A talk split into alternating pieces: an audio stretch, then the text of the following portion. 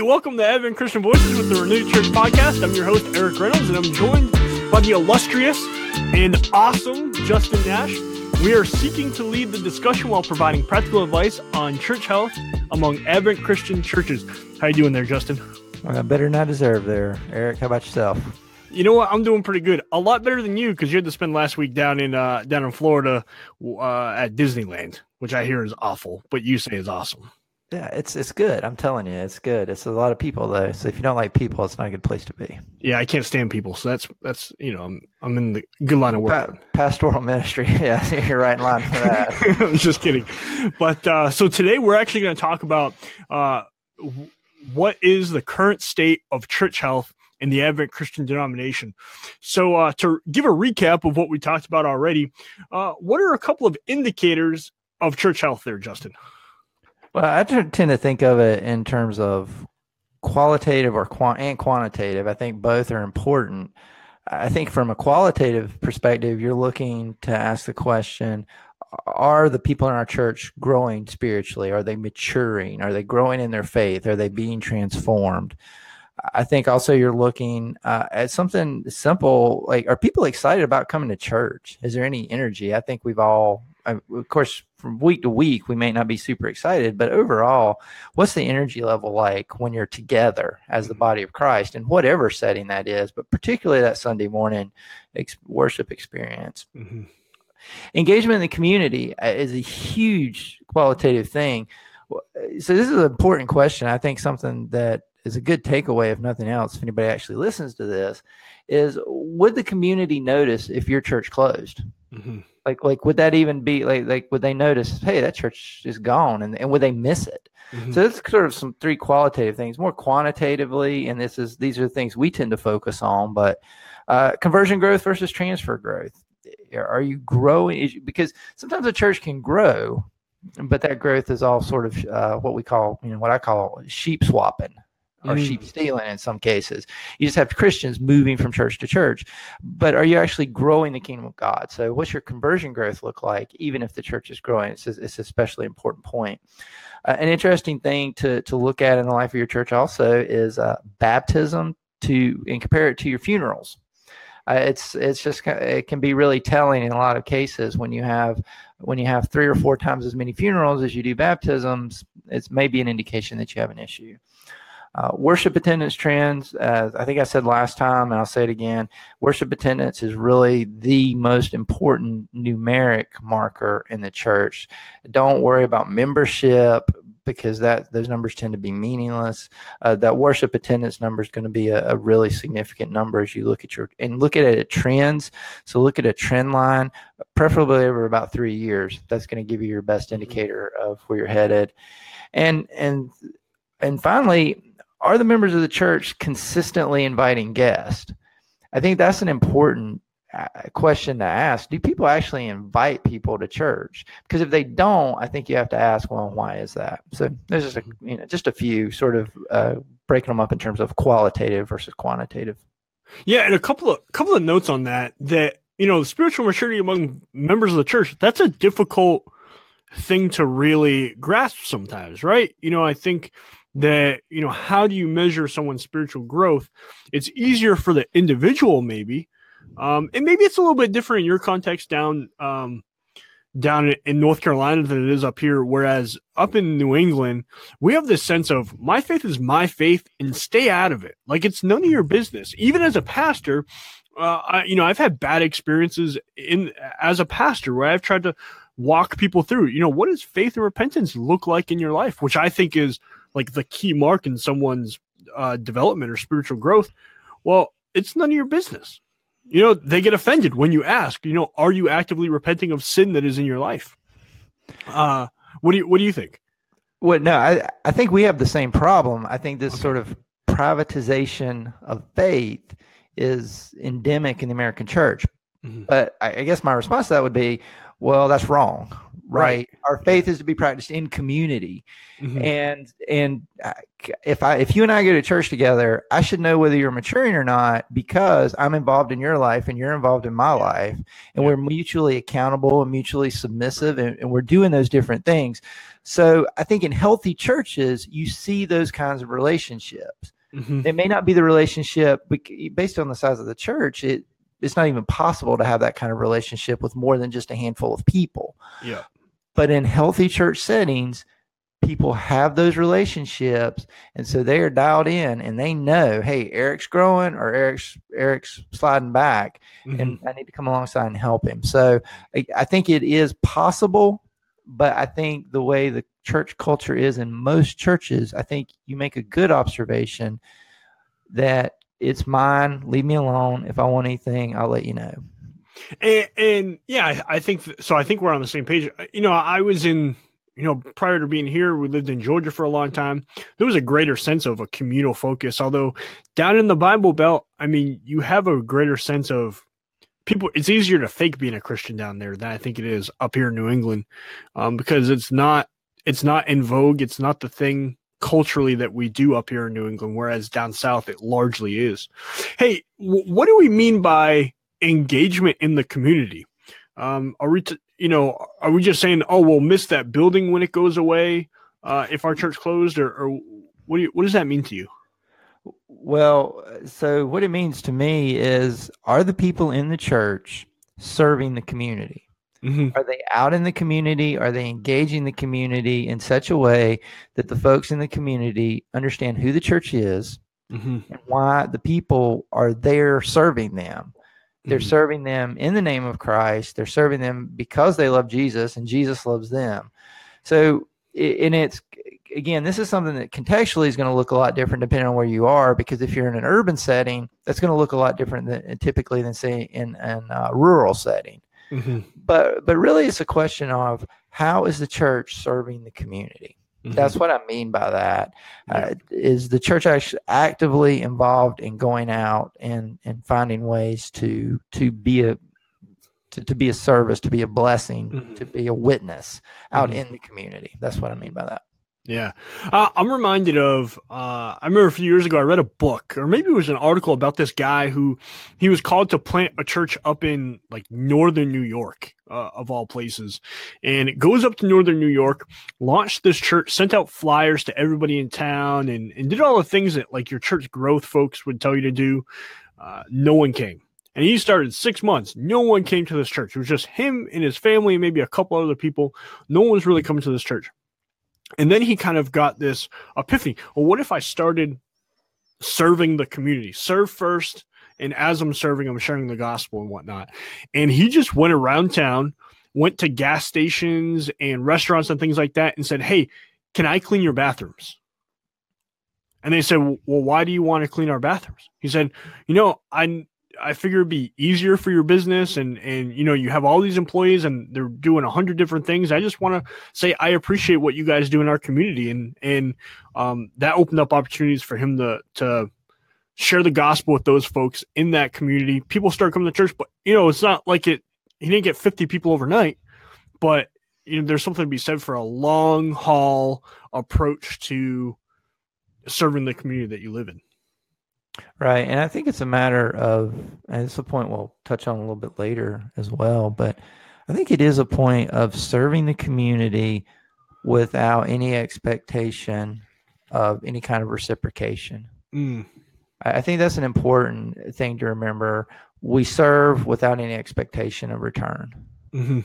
And I think, and, and that's what I'm talking about when I'm talk, Yeah. thinking about engaging the community. Hey, so uh, in in what way is attendance trending in Advent Christian churches right now? Well, so it's not terribly positive, but I, I'll just preface the, the, these numbers by saying we're not alone in this. Uh, churches in America across the board, especially on the more liberal end of things, are are declining. Mhm. And so when I, these numbers, they're to kind of keep that in mind. We're not alone in this. It's not just us, and that's not to make an excuse for any of this. It's just to try to set it in a in a context. But since 2008, as a denomination, we've lost 54 churches. Wow. Now, now, if we're the Southern Baptist, 54 churches is not a big deal, right? That's nobody's nobody misses that because they have thousands and thousands of churches. But when we have less than 300 churches, then that becomes an issue. Mhm. And so we want to be really careful. We're we're losing at a rate right now over the last decade of about 1% of our churches a year. Mhm. So that's that's what we're looking about. I think the average is actually 3.2. Mhm. So that's the number of churches we're losing. Now, some of those we're losing to closures. Some of those we're losing because they have left the denomination. Mhm. So Why? Uh, just if I can stop here, why are churches leaving a denomination? a lot of it has to do with I can't uh, speak. This is anecdotal and this is experiential, but most of the time it has to do with leadership, where they have a person come in from outside the denomination to lead the church. Mhm. And that person will ultimately move them away from the denomination, Mhm. either for eh, for a variety of reasons. Sometimes it's theological; they don't they Mhm. don't agree with the distinctives. Sometimes uh, it's been situations where they're simply they don't like denominationalism at Mhm. all or any kind of connection to anything anything larger. So there's different reasons, but that's the primary reason. I was I was uh, one of our conferences uh, since the uh, since the early 80s, I believe it was, and talking to their conference president that they've lost. I think he said 22 churches, uh, not not closed, but lost 22 churches to to people since the 80s, and it was a fairly large conference. Still is, I guess, but so that happens a lot Wow. and it, it's almost always based on leadership that when we because this is a this is a different conversation but of course we have a leader kind of kind of a leadership crisis right now Mhm. and with so many of our churches being bivocational ministries it, it really constricts the amount of people who can be a can, can serve and who are advent christian and so you have a lot of folks who come in from other denominations and they eventually move away. Now, that's not to say that all do, because we've had some folks who come in from outside and have, have been embraced and have, Mhm. embraced us. And Yeah, I'm one of those people. I Yeah. came in, uh, you know, with a Southern Baptist, kind of Southern Baptist background, but I was more of a non non denominationalist. Kind of moved in the Southern Baptist stream, and uh, kind of just God in His sovereignty brought me to an AC church and revealed to me the distinctives and whatnot. And then, as I've said, for better or for worse, I'm stuck here uh, because of those, because no one else would take me because of those distinctives. And uh, I mean, at least in the a lot of the people that I talk to, they're like in my age range, and a lot of my friends, some there's no perfect denomination, right? So a guy like me, I, I would prefer more of a Presbyterian type polity within our denomination, but that's just not the case. You know, we have something that's it is what it is. You know, that's probably another topic for another day, but um, I can certainly see the the ineffectiveness in certain areas within our denomination compared to what I was what I was accustomed to with the Southern Baptists, where they already have a lot of the structure. They've gone through their revitalization about 30 years ago, where there were folks, uh, maybe even like 15 to 20 years ago, a lot of folks left the Southern Baptists because uh, of their. They felt that their tent was too wide theologically. Others felt that they weren't effective in missions enough. And now the Southern Baptist denomination is growing exponentially in, in church plants and things like that, comparatively speaking to other Protestant denominations. So there's hope for us, right? And um, I, I think it's going to take some folks sticking around and uh, and, and really plotting through and helping get us back on track. yeah, yeah. Another number, just you ask about attendance specifically. If we look overall, and these numbers are all based on the annual church reports we receive here at the office. The overall attendance, average attendance at our churches has declined by 17% in the last in the last uh, 10, 11 years. So it's again, that's a pretty significant drop. 24% of all the Advent Christian churches in the US and Canada, is not international, but US and Canada, Mhm. have fewer than 20 people in attendance. So that 20 number is significant because anything below that, you can almost be assured it's not going to be a full time pastorate. Mhm. And sort of having the critical mass necessary uh, to revitalize organically becomes an issue as you as you have fewer and fewer people. Now, it's doable, it's possible. I don't want to say it's not, but it certainly it makes it virtually impossible for to have a full time pastor. Mm-hmm. If, if, you look overall, sixty five percent of our churches have fewer than fifty people in attendance. Mm-hmm. Now, when you look at that number, it's it's good there to actually compare it to the national average, which is forty two percent mm-hmm. of all churches have fewer than 50. So we're we're actually in a good bit worse shape because we you know, I'm not good at math, but I think 23% more of our churches have fewer than 50 people as compared to the national average. Wow. So our, our, churches are small, and I think there are probably a number of reasons for that. Mm-hmm. If we look, if we look overall at sort of again, if we just look at a single metric, and that single metric being worship attendance because that's something that we have access to, then what we see is that overall, 48% of our churches are in decline. And that's since 2013. So that's the trend line we're looking at since 2013. So the last five years, basically, we're looking at. So nearly half of our churches, 48%, have a declining attendance. Another 32% of our churches are sort of in a plateaued state. Mm-hmm and then we have theoretically 20% that are increasing in attendance. Mm-hmm. Again, th- I, I want to be careful here. This is a marker.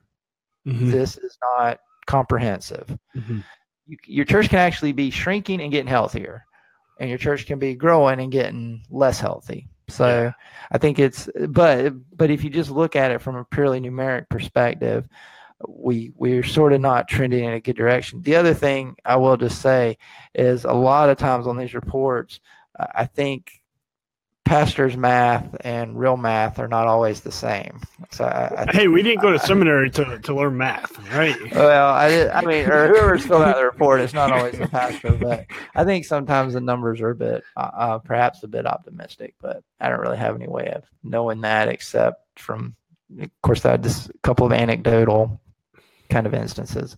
But but the the reality is overall the trend line is trending downward and and in a pretty significant way it seems. Yeah, that's that's not good. And you know what? And I've thought about this. You know, one of the difficult things is like if I have a church member who's going to move to another place of, of, the state or country and whatnot, and I want to recommend for them as my pastoral duty, I think, is to help them find the church of wherever they're um, going to be going to uh, it's hard to know what certain ACT, AC churches teach, and you know how important to to me and to that that family do I think are our AC distinctive. So, you know, there could be, uh, you know, I know of churches in our region, in the in the eastern region, um, even in my conference or across the denomination, that if if that church was the only church in town, depending on what else they're teaching, I might tell them to live somewhere else. You know, that's not a, that's not a church that has some healthy teaching.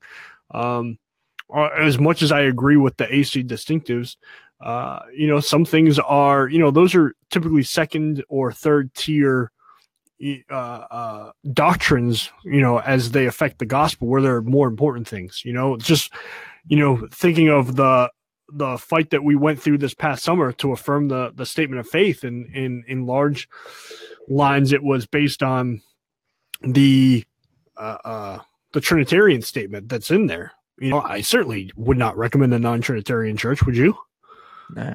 Yeah. So so that's fairly easy. As I've had, you know, it'd be much easier for us to do things like that. We're so few churches, but also if we could rely on confessional documents or catechisms and things like that to say, I know what this church is going to teach these folks. Yeah, yeah, that's probably a different podcast. yeah, probably. My bad. Uh so what are the trends or are there any trends that you see among the churches that are growing?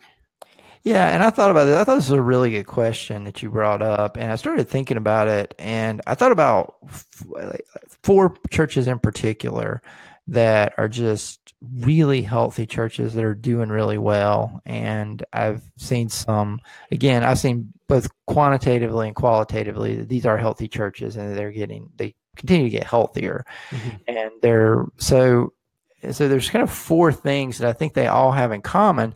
And although they're very, very uh, distinct, uh, they, one's a, a suburban kind of congregation. One's about as urban as you can get, inner city. Another one is very rural. I mean, like so rural, they don't even have a supermarket in that town, rural. Wow.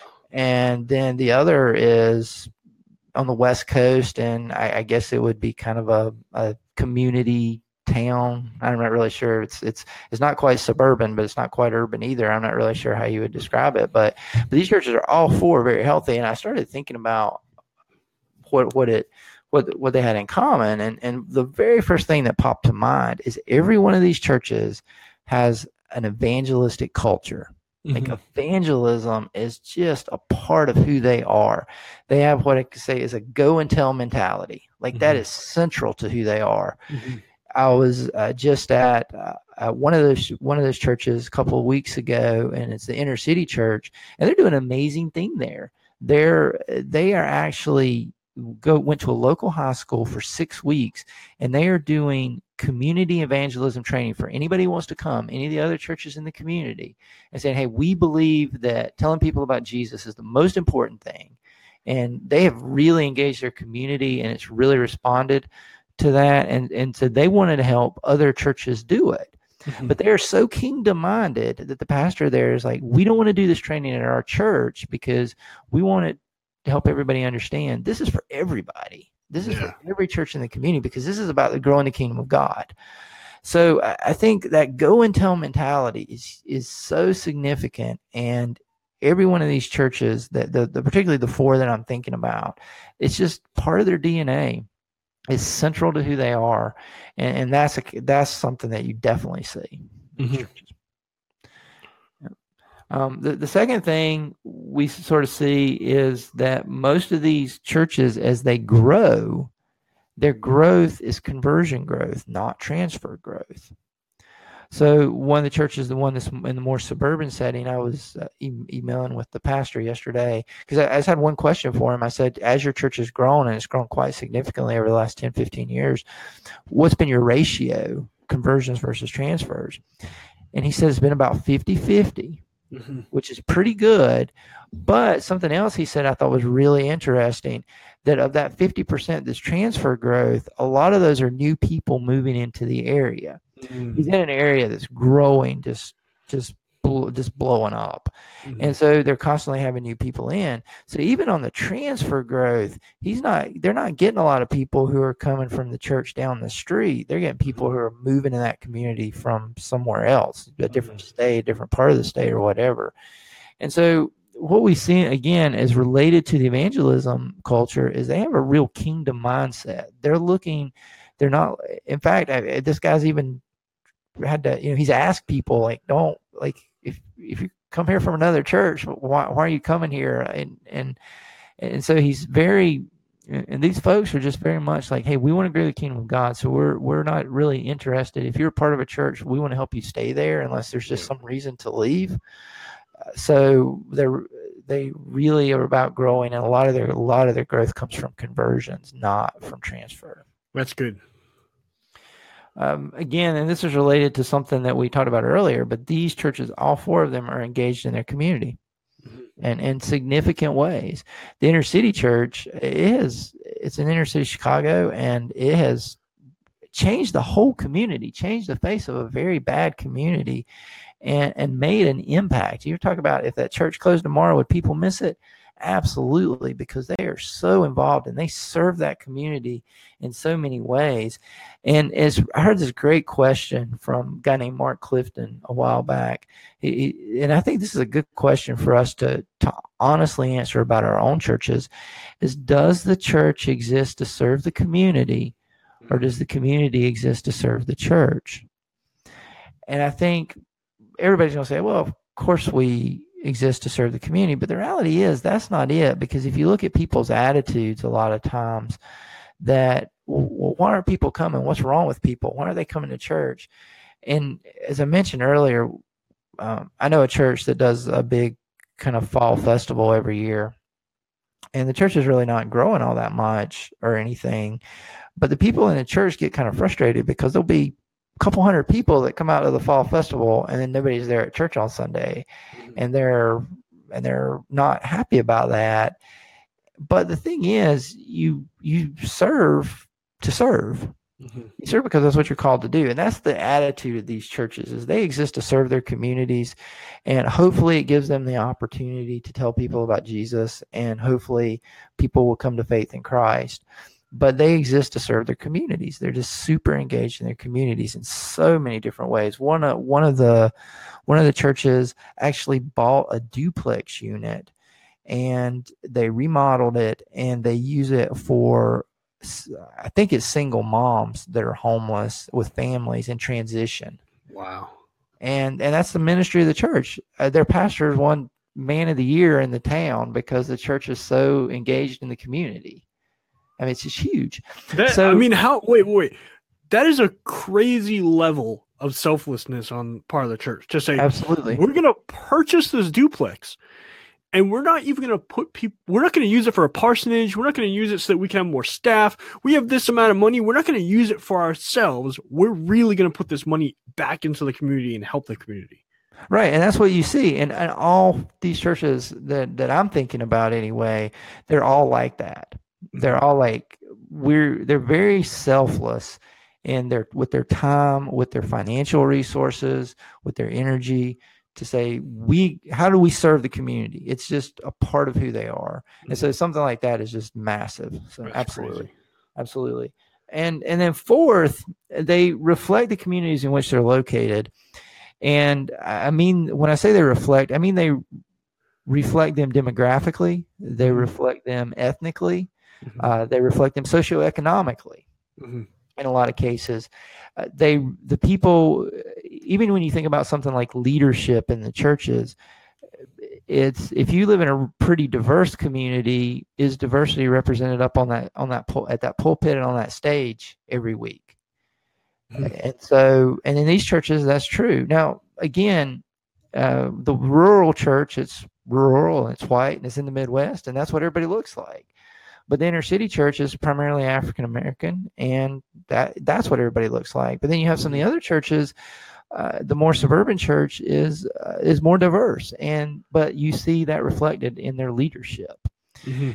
and so that's a huge, huge thing. To if you're really going to want to reach your community, uh, you have to be, you have to, you know, Paul, you have to kind of be all things to all people, but you have to mm-hmm. reflect your community because if you don't, it's going to be really difficult to to to reach your community with the gospel. Yeah, I think one way to be selfless about that is if your community has changed over over time. Like I know the history of, of the church that I'm at.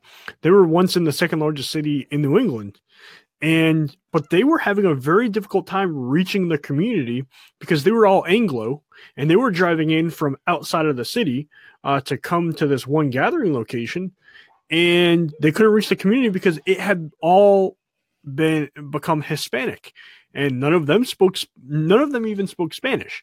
So what they did was they sold their building and moved out to the burbs where all the white people were. And i'm not i'm not disparaging that or whatnot but You know i was recently reading something that was challenging to me that said a- a better way to do that is to try and find a hispanic pastor or hispanic staff members and things like that that they would better relate to that community that's around them.